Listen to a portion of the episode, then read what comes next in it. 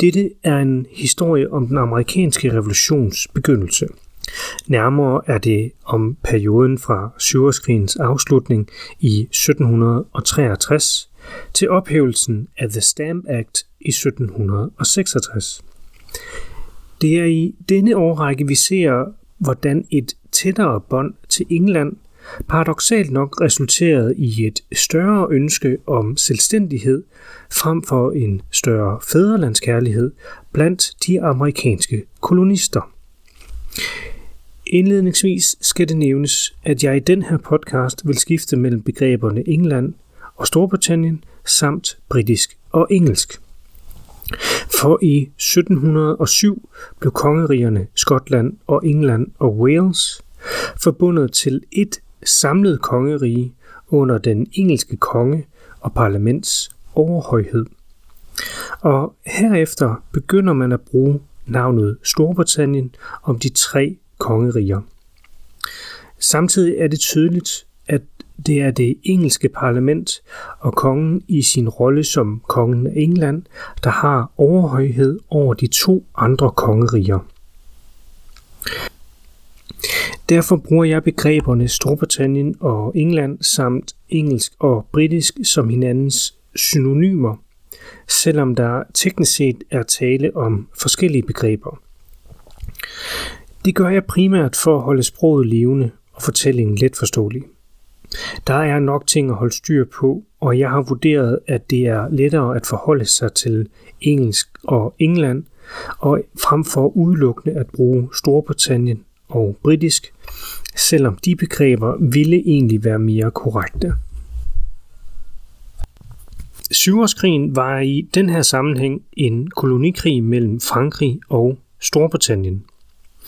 Den kan på sin vis kaldes for den første verdenskrig, for den begyndte i Europa og blev udkæmpet i Indien og Nordamerika. I øh, 1763 sluttede den her kolonikrig med, at England fik tildelt de franske besiddelser i Quebec i Kanada nord for de 13 kolonier. Før kolonikrigen var kolonierne administreret af den engelske konge.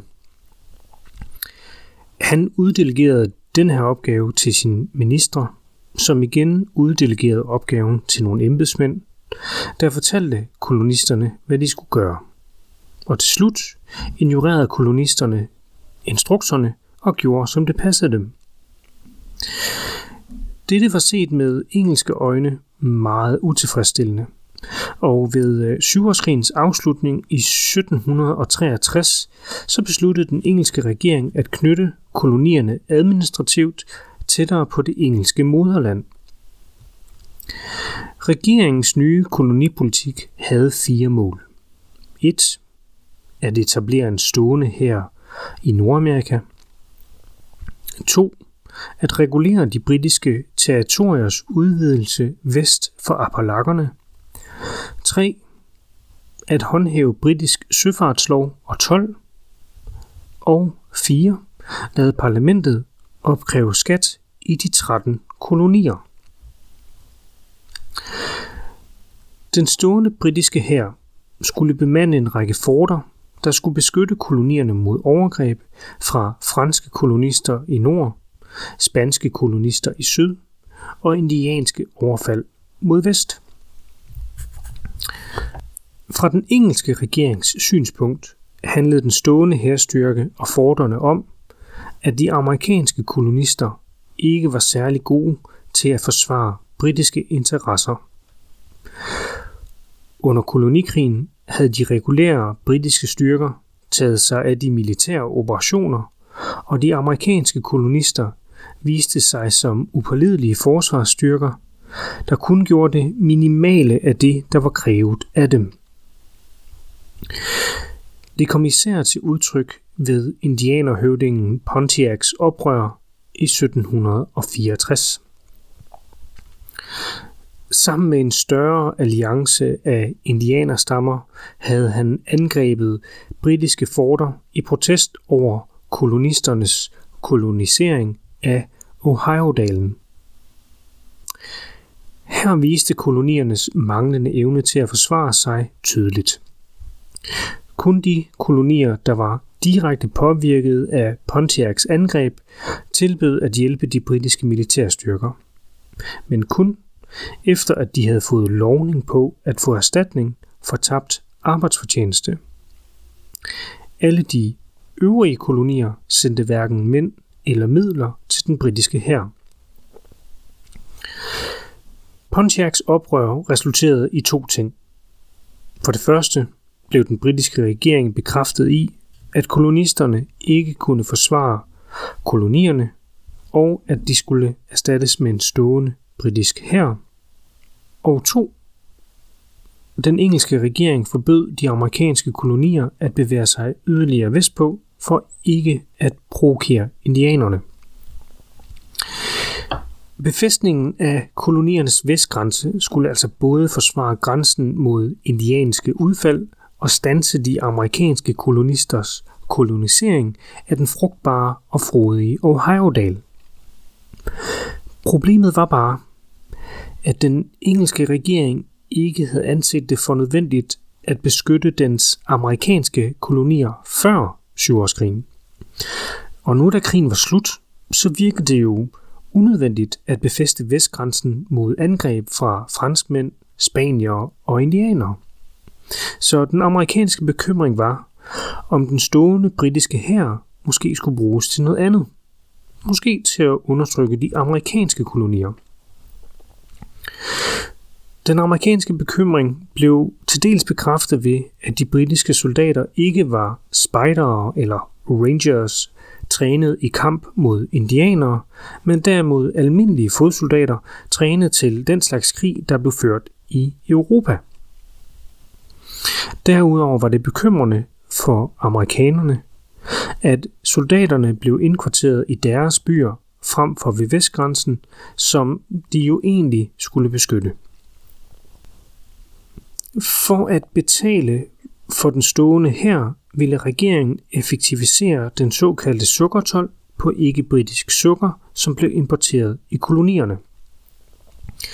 Især New England-kolonierne havde en stor romproduktion, hvis behov ikke kunne dækkes af sukker fra britisk Vestindien alene. Og derfor importerede den meget ikke-britisk sukker. Den britiske regering halverede sukkertollen og brugte tollen til at aflønne et nyt korps af tollere, der erstattede de gamle. Den engelske regerings nye aktive linje over for kolonierne var på grund af den store krigsgæld, som var blevet stiftet i forbindelse med syvårskrigen. Den britiske regering havde et løbende underskud, og det skulle blandt andet dækkes af koloniernes befolkninger. The Sugar Act, eller sukkertollen i 1764, var blandt andet begyndelsen på denne afbetaling. Alt i alt var der tale om en god løsning set med engelske øjne. Tollen blev halveret, og man effektiviserede systemet ved at knytte toldindkrævelsen sammen med tollernes aflønning. Ergo opkrævede tollerne ikke pengene, så fik de ikke løn. Det var en klar win-win. Kolonisterne fik en skattelettelse, og tolvsystemet betalte for sig selv. Desværre blev det modtaget og opfattet helt modsat af de amerikanske kolonister. Kolonisterne havde nemlig længe ignoreret sukkertollen og i stedet betalt de gamle korrupte tollere en brøkdel af tollen for at se den anden vej, når de amerikanske smuglere landede ikke-britisk sukker på havnekajen. Den nye sukkertol var altså i virkeligheden en skattestigning, fordi de nye tollers løn var afhængig af tolopkrævningen. Tollerne fik altså mere ud af at opkræve tollen, end at tage imod bestikkelsen. Der var altså kun tale om en skattelettelse på papiret og ikke i virkeligheden. Samtidig blev sukkertollen brugt til at betale for driften af de nye militære forter, der blev oprettet på koloniernes vestgrænse. Disse tiltag, forøgelsen af sukkertollen, ærlige tollere, befæstningen af vestgrænsen med en stående britisk herstyrke og et forbud mod yderligere kolonisering, gjorde, at den engelske regering blev mere og mere upopulær blandt de amerikanske koloniers befolkninger. I 1765 begyndte den næste del af den britiske regerings forsøg på at få betalt sin krigsgæld.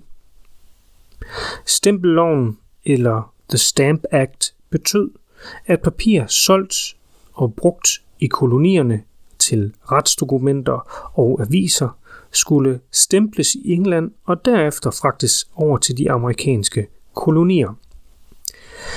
Det stemplede papir kostede selvfølgelig mere end almindelig papir, og derfor var der jo tale om en ny skat for de amerikanske kolonister.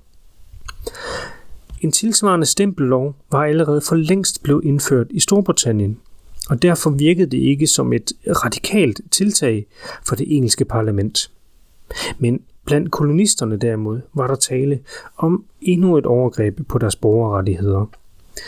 Stempelafgiften var endnu en skat, der ikke var blevet godkendt af koloniernes egne forsamlinger. Og den blev også opfattet som et angreb på avisernes ytringsfrihed, fordi den gjorde det sværere at udgive aviser i kolonierne.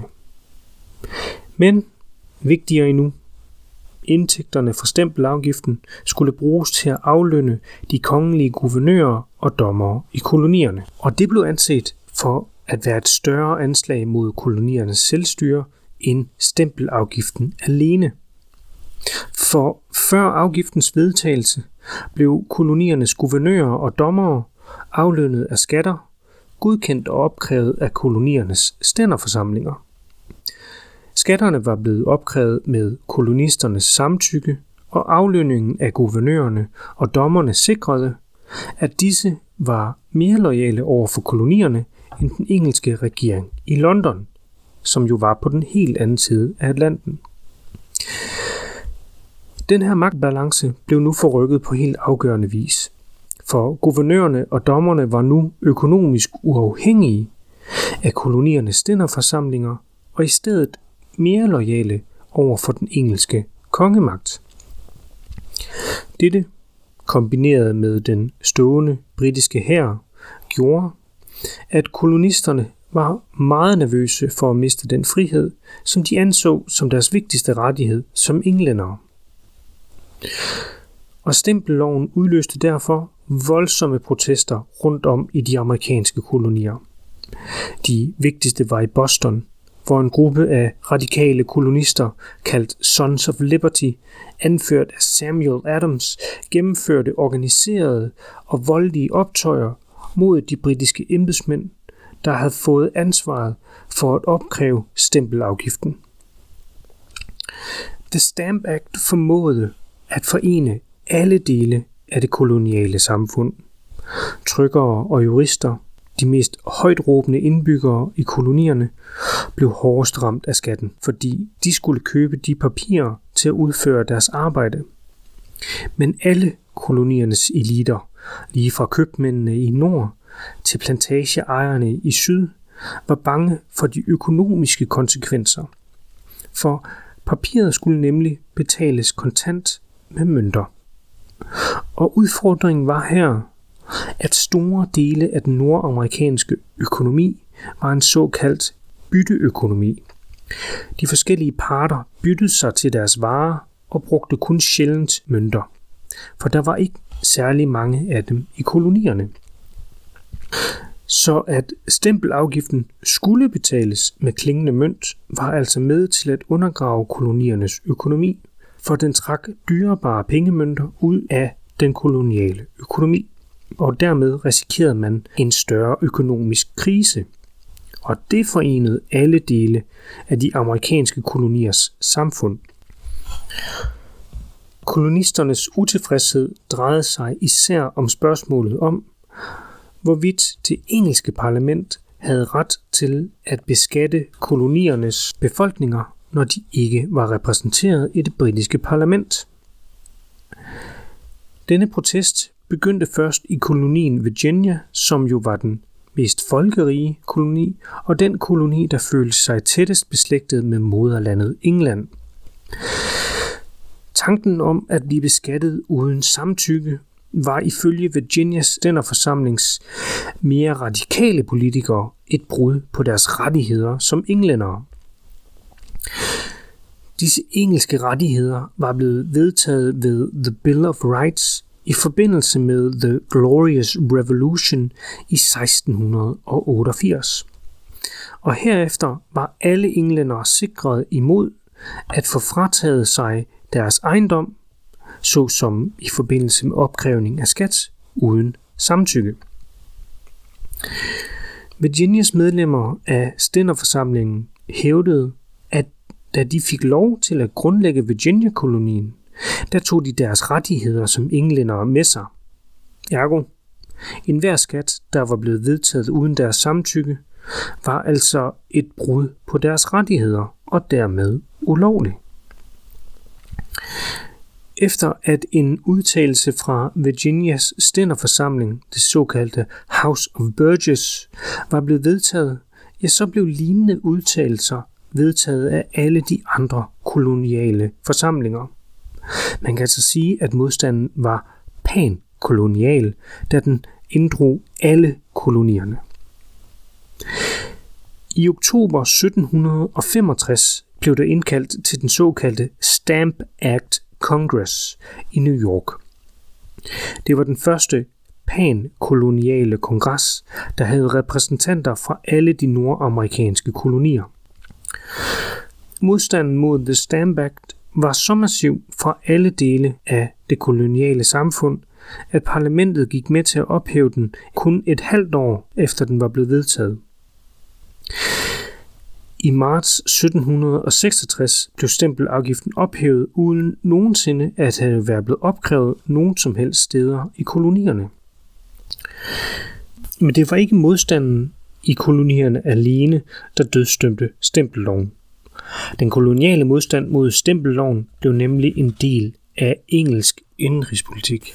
George III havde siden sin indsættelse i 1760 ønsket at få mere magt. Siden genopretningen af den engelske kongemagt i 1689 var magten blevet overdraget til Whig-partiet, som var nogle liberale godsejere i parlamentets overhus, The House of Lords, og de gik ind for at styrke parlamentets magt og begrænse kongemagten. Kong George ønskede at få tilbage i noget af kongens tabte magt og indflydelse. Og derfor begyndte han at bruge udnævnelse af vigtige regeringsembeder som bestikkelse til at sikre sig en lojal vennekreds af politisk afhængige politikere i regeringen og underhuset til at få mere magt. Denne magtkoncentration bekymrede de liberale Whig-parlamentarikere, som pludselig havde et sammenfald mellem kolonisternes og deres modstand mod en tyrannisk regering – og deres egen modstand mod en ambitiøs konge. Da den engelske regering nu bestod af korrupte venner af kongen, så var det oplagt for WIC-parlamentarikerne i Overhuset at kritisere den for deres dårlige håndtering af de nordamerikanske kolonier. De liberale politikere slog sig nu sammen med kolonisterne, og sammen forsøgte de at bekæmpe kongens regering. Og det lykkedes dem til sidst at få afskaffet stempelloven. Men modstanden viste også, at Whig-politikerne og kolonisterne ikke var enige om, hvem der ellers skulle bestemme i kolonierne. Hvor kolonierne ville have deres egne koloniale stænderforsamlinger til at bestemme, ja, så var det utænkeligt for Whiggerne at have andre forsamlinger end London-parlamentet til at være den eneste lovgivende forsamling for kolonierne.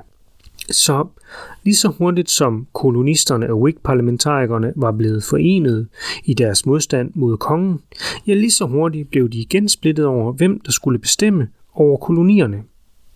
Var det parlamentet i London eller koloniernes egne forsamlinger? Modstanden mod The Sugar Act og The Stamp Act afslører en brudlinje mellem moderlandet og kolonierne, som i de senere år af den amerikanske revolution kun vil blive større.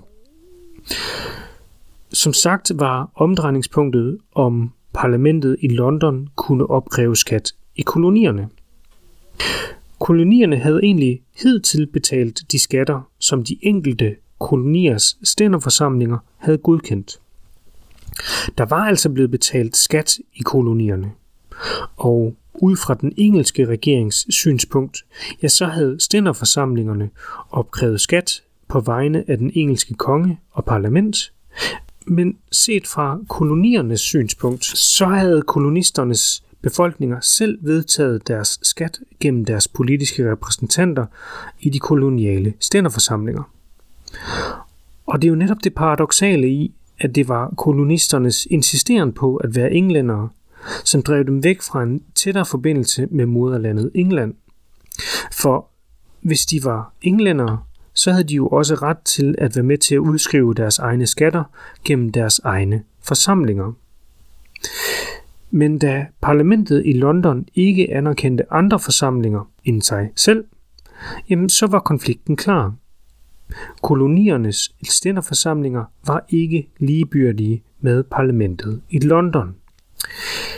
Indtil 1763 havde den her diskussion været ligegyldig på grund af den engelske regerings grundlæggende ligegyldighed med koloniernes drift. Men da regeringen og parlamentet i London besluttede sig for at tage en mere aktiv rolle i koloniernes administration efter syvårskrigen, ja, så blev diskussionen om beskatning uden samtykke det centrale stridspunkt for konflikten mellem kolonierne og England. For kan englændere være lige og frie, hvis de ikke har samme rettigheder i både Boston og Bristol? Det spørgsmål blev besvaret af de amerikanske kolonister i det nu udødelige slogan No taxation without representation.